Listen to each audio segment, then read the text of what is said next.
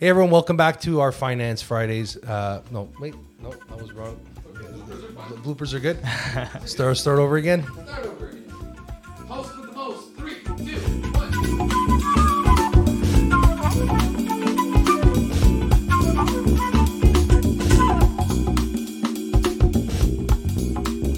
Hey everyone, welcome back to our Financing Simplified podcast. I'm your host Anthony Venuto, and uh, today I have the honor and privilege to bring in one of our uh, re- referral partners, actually one of our lawyers, Marc from ByMark Law. I'm going to flip it over and get uh, Marc to introduce himself right now. Marc, uh, take it away.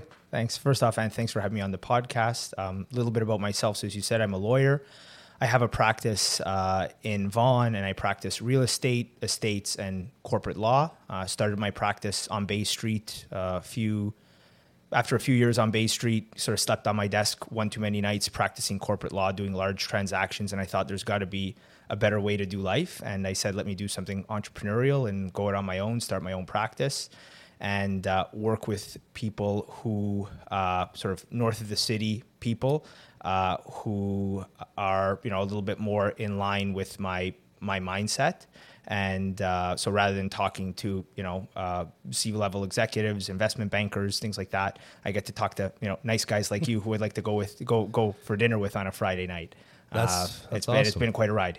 Yeah, well, I appreciate that, Marc. No, it's awesome. It's uh, it's definitely a different world. We were just talking a little bit off camera before about the banter, about the uh, sort of the perception of lawyers and stuff like that. And I guess that falls to what we said more in the corporate world, right, compared to uh, the real estate world, where we need we need lawyers like you guys to to help us complete transactions, a lot- especially for a lot of first time home buyers, uh, walking them through the process of you know getting that uh, officiated, right, closing their deal which brings me to sort of the reason why we want to do these podcasts and sort of help educate, bring that financial literacy uh, to many of our viewers. So, walk us through like what are some of the major reasons or the major things that a first-time home buyer who's buying using a lawyer to close should be aware of uh, when when dealing with a lawyer. Yeah. So the first thing is I would say reach out early and retain your lawyer early. Uh, you should lay out clearly what kind of what level of communication you can expect from the law office and who you're going to be reaching out with. So when you're going to be liaising with a, a law clerk or a legal assistant, when you're going to be uh, in, uh, be able to speak to the, the solicitor, um, you should have an idea as to timelines and understand what information your lawyer needs from you, and you should understand that that those information requests may change from time to time. Uh, we might have certain information that we take on when we open up a file, and then we might need supplementary information based specifically on mortgage instructions, for example. So you should keep in touch with your lawyer to make sure that you give him all the information that he needs to close your file. Um, you should understand when your lawyer is going to need funds from you for the closing um, and you should understand specifically like what it is what value the lawyer adds to the transaction what their role is in the transaction and i could speak a little bit to that right now if you'd like Absolutely. I'm Actually, we're, we were going right down the path where I wanted to go because we've worked together multiple times Yes. on closings, and so many times uh, there could be, you know, the funds are not issued to your trust account in time. You know, there's all these issues where you have to face. Uh, the potential of you know that five o'clock deadline is right for for registration yes you have to register by five by o'clock five yeah. o'clock, and sometimes the lenders, depending on the type of lender that you're working with, you know, last minute communication, you know, continue on. Tell us a little bit more about about that you want to process. hear about a smooth transaction or about hiccups what do You know, I think we should go back and forth on that. Sure, actually, to be honest, because there's majority of the times things are pretty smooth. Yes. uh, but there are opportunities where uh, things do have you do run into hiccups. And I'm going to be honest when, as I said, dealing with your team and uh, other professionals. Uh, and then there's obviously those discount ones. Uh, I don't want to really get into that, but I mean, I want to work with somebody who has been doing the transaction. So you know, let us know. Like, tell us, tell us actually about a recent stereo, uh, recent scenario. recent scenario of a hiccup on a transaction. Um, so I, I had a deal where a client was closing a new build house, and the lender needed an appraisal, as lenders do. Uh, the appraisal and the lawyer has no uh, sort of give, provides no input or instruction or, or gives any guidance on the timing of the appraisal. Doesn't arrange for the appraisal. It's something that's dealt with usually between the mortgage broker or the or the bank and the and the uh, the appraiser directly. In this case here, there was an appraiser that was engaged uh, and it was an appraiser who was unfamiliar to the parties involved, to the mortgage broker, because it's August uh, in Ontario and people are out on vacation. So their their A appraiser first first choice appraiser wasn't around their second choice appraiser wasn't around. They had to go to, with somebody who they had never worked with before. And this particular appraisal team the bank required very specifically who the borrowers were the, the borrower names to be included on the appraisal and this was a situation where we had four parties on an agreement of purchase and sale. So it was, a, a say, call it a, a mom, dad, son, and daughter in law, for example, right? So you have mom, dad, son, and daughter in law all on the agreement of purchase and sale and the mom and dad were saying we're on the agreement of purchase and sale but we don't want to take title to the property. We're not going to be on the mortgage. We'll be on the hook if the if our kids default and they don't close the property. So we're, we're on the agreement of purchase and sale and we can be sued if the transaction doesn't close. But we're not taking title to the property. We're directing that title be given just to the daughter and the son-in-law and they signed documentation to this effect to satisfy me. They signed documentation to this effect to satisfy the vendor, and they signed documentation to this effect to satisfy the lender.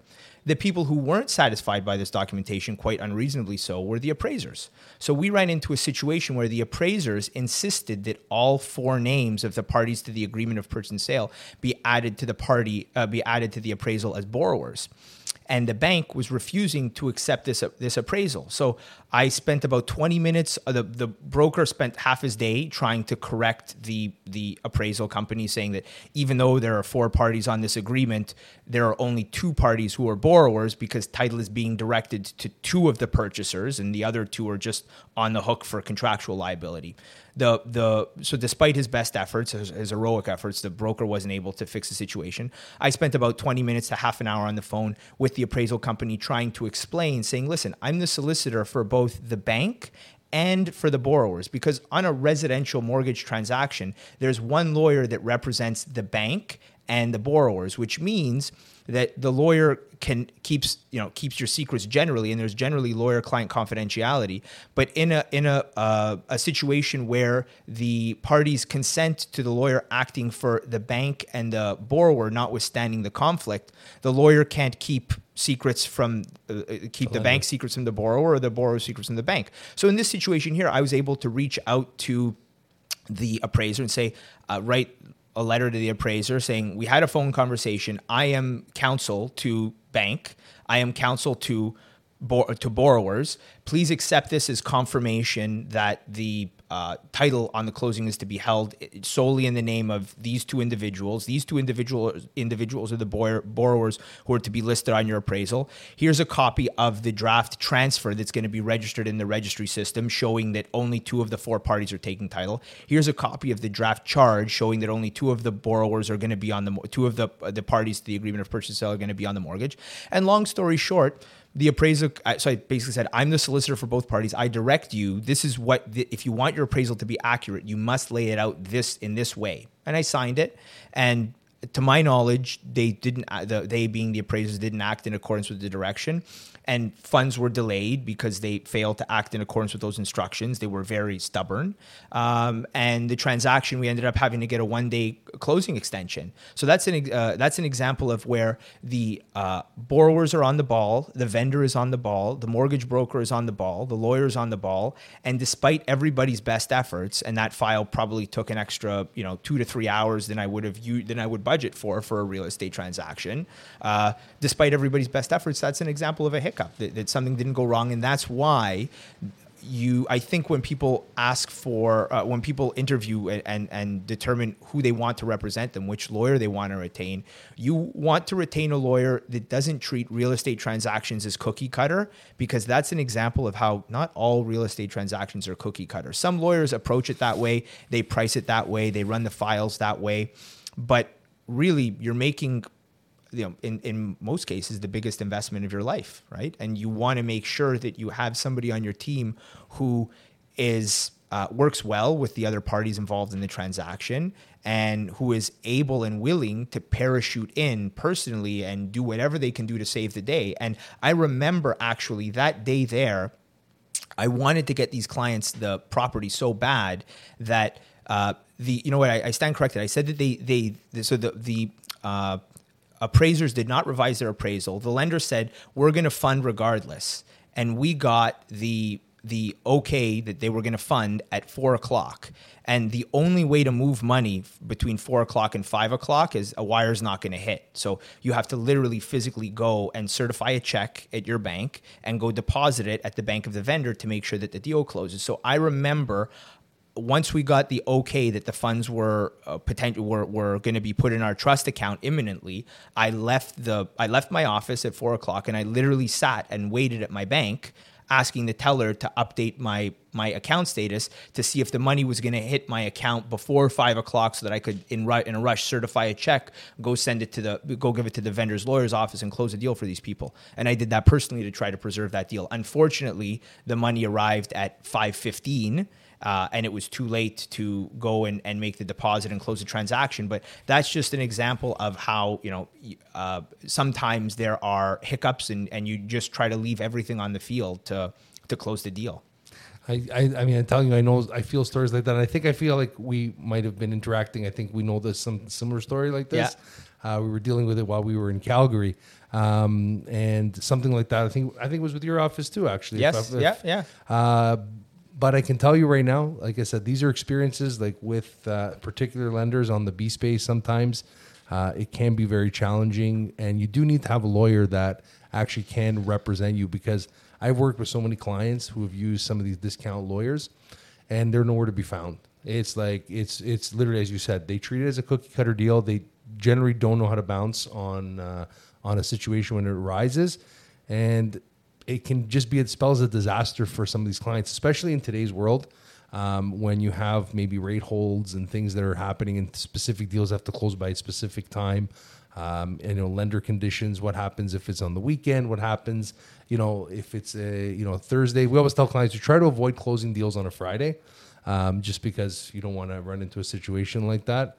But I think it's really good for for our viewers to understand the importance of what a lawyer, a good lawyer, can actually bring to the table uh, and add value when going through that transaction. Now, obviously, there's th those cases like that, but you know, working with clients on a general first time home buyer basis, um, you know, like doing your checks and stuff like that. What are the things that sort of you do as the, as in the process of uh, going through the transaction with the client? You're going to have standard uh, information requests. I always give my clients a call uh, initially to review the agreement of purchase and sale with them, take title instructions to let them know their options for uh, joint ownership of title. If they want, for example, to own title with a have hold title with a right of survivorship, so that if an, one owner passes away, the surviving owner or owners receive that deceased owner share, or if it's like two brothers investing in an investment condo, you wouldn't want a right of survivorship because if you if you pass away, presumably you would want your your investment to go to your wife and go out in accordance with your will, not your brother. So you talk about title options. Uh, you set the stage. You talk a little bit about your title search, what you're going to do, a little bit about the risks that that may that your title search uh, may disclose and may need to you may need to manage, and a little bit about the risks that your title search will not uh, will will not be focused on, but th- risks that will be addressed by purchasing a policy of, of title insurance. And you talk a little bit about title insurance, what it is, how much it costs, why basically every residential real estate transaction in Ontario cl- closes through title insurance rather th- than the alternative, which would be uh, an old school lawyer's opinion on title. Um, so yeah, those are the those are the things, and then I give people uh, people like to have an idea of timelines, even of even something like when can I expect my keys on the closing day. Some people ask me this like the day that I I talk to them on the uh, to take on the file, right? So I like to get into the nitty gritty. Clients really just want to know. It, it's important to have open communication and dialogue with your lawyers that your lawyer uh, so that, that, that you know what your lawyer expects of you and your lawyer knows what you expect of him. So that that open and honest communication is integral in, in the lawyer client relationship the same way it is in the the doctor client relationship or the you know the mortgage broker client relationship. But we talked a lot about scary scenarios right? And i just want to let people know like probably i would say 90 to 95% of transactions close without any hiccups and you might ask, well, what can I do to ensure that I'm in the 95% that close smoothly and not in the 5% where there are potentially late hiccups, closing day hiccups? I mean, the only thing you can do is is communicate with your law office, make sure that they have what you what you ask for, and uh, and I would say and make sure that you make financing arrangements as early as possible because the earlier your lawyer gets mortgage documents and security instructions, the sooner he can start preparing your transaction, the more likely that these hiccups, which would be discovered on the closing day, are instead discovered three or four days before the closing day, giving you enough time to deal with them. So stay on top of your financing team to have mortgage documents sent to your lawyer, and stay on top of uh, stay on top of uh, your law office if necessary to check. Hey, do you have the mortgage instructions? Can we get the, these documents signed? Uh, we're usually pretty proactive with that. Yeah, you guys are really good with that stuff. Yeah, And as I said, we try to get all our documents, especially if a client's purchasing, they got a closing 90 days out or the cases. We try to get those instructions out as soon as possible. For most reviewers, most lenders send it out about 30 days before. Usually that's a, a good timeline. Uh, but it is important to be on top of it because sometimes, even on our end, our systems or portals will you, hey, it's instructed, but guess what? Where did it go? Who got it? Uh, Yeah. Sometimes it's always important to check that. And to your credit, you're yeah, you guys are fantastic with that. You guys are excellent with that. That's why we always love working with InTouch. We we definitely try. As I said, that's one thing. And then said you mentioned title insurance and like that. I think a lot of times it's uh, a lot of viewers don't understand. Maybe some of our viewers first first time home buyers they may not really understand what is title insurance. We try to explain it to them, but uh, title insurance is is misunderstood um, in the marketplace generally. Um, and I would say that there's a lot of uh, misinformation there about title insurance uh, and and ways to protect title to property. Like I get questions probably you know once every three or four months about oh you know if I have a house that's that's uh, mortgage free should I put a mortgage on it that's going to prevent fraud so I have all kinds of questions people asking about um, we had a unfortunately we had a series of transactions in the real estate industry over the winter and it happens from time to time where there were fraudsters who sold a house and attempted to abscond with the money. They weren't actually the vendors. They impersonated the vendors, duped a lawyer into uh, believing they were the vendors. Uh, so, the, title insurance is there are so let's talk about the alternative to title insurance the alternative to title insurance you know 40 years ago uh, real estate lawyers would issue things called opinions on title and that's basically the real estate lawyer saying we've done we've ordered searches and we are giving you our opinion that your rights to the property are good. There might have been some qualifications back in the uh, to that opinion, uh, but generally speaking, we'll say that there are no tax arrears. All the buildings used, uh, all, all the structures on the property lie within the lot line. The fence is on the lot line. We have a survey. We've written all these municipal departments. There are no utility arrears. There are no tax arrears. There are no open work orders. Um, so your real estate lawyer would have would have taken uh, a more expansive approach to his retainer. Uh, so he would have been responsible for more. He would have had more liability, and he would have confirmed for you that he would have given you an opinion and said title is good. Nowadays, we we still do a title search, but we don't uh, delve into all the. We don't give an opinion saying that yes, title is is is perfect and it's squeaky clean, right? Subject to a handful of qualifications. What we say, what we do in the real estate industry is we will pull the pin page from the registry office and we'll look at what registered encumbrances there are. So there might be some easements. Uh, easements are rights of third parties to ma- uh, make use, limited use over certain parts of the property. So there might be a bell easement because there are uh, telephone lines at the back of a property that run uh, under the back of a property. There might be a hydro easement because there are underground works, right? So we'll we'll be able to tell you about registered easements. Uh, we will do execution searches to make sure that there are no to make sure that when people are selling real estate that there are no that they're not judgment creditors. So people uh, in respect of whom a court has said, you know, uh, the vendor owes owes money to this plaintiff in connection with this uh, action, and uh, and anytime this real estate is sold, the this this uh, rate of execution has to be paid out. This debt has to be paid out. So we'll do searches like that. Um, but there are all kinds of other searches. Like we, for example, in residential real estate, there are generally no surveys ordered. Uh, oftentimes, there aren't tax certificates aren't, aren't ordered. Utility certificates aren't ordered. Work searches aren't done. Uh, work, work order, open work order uh, permit searches aren't done.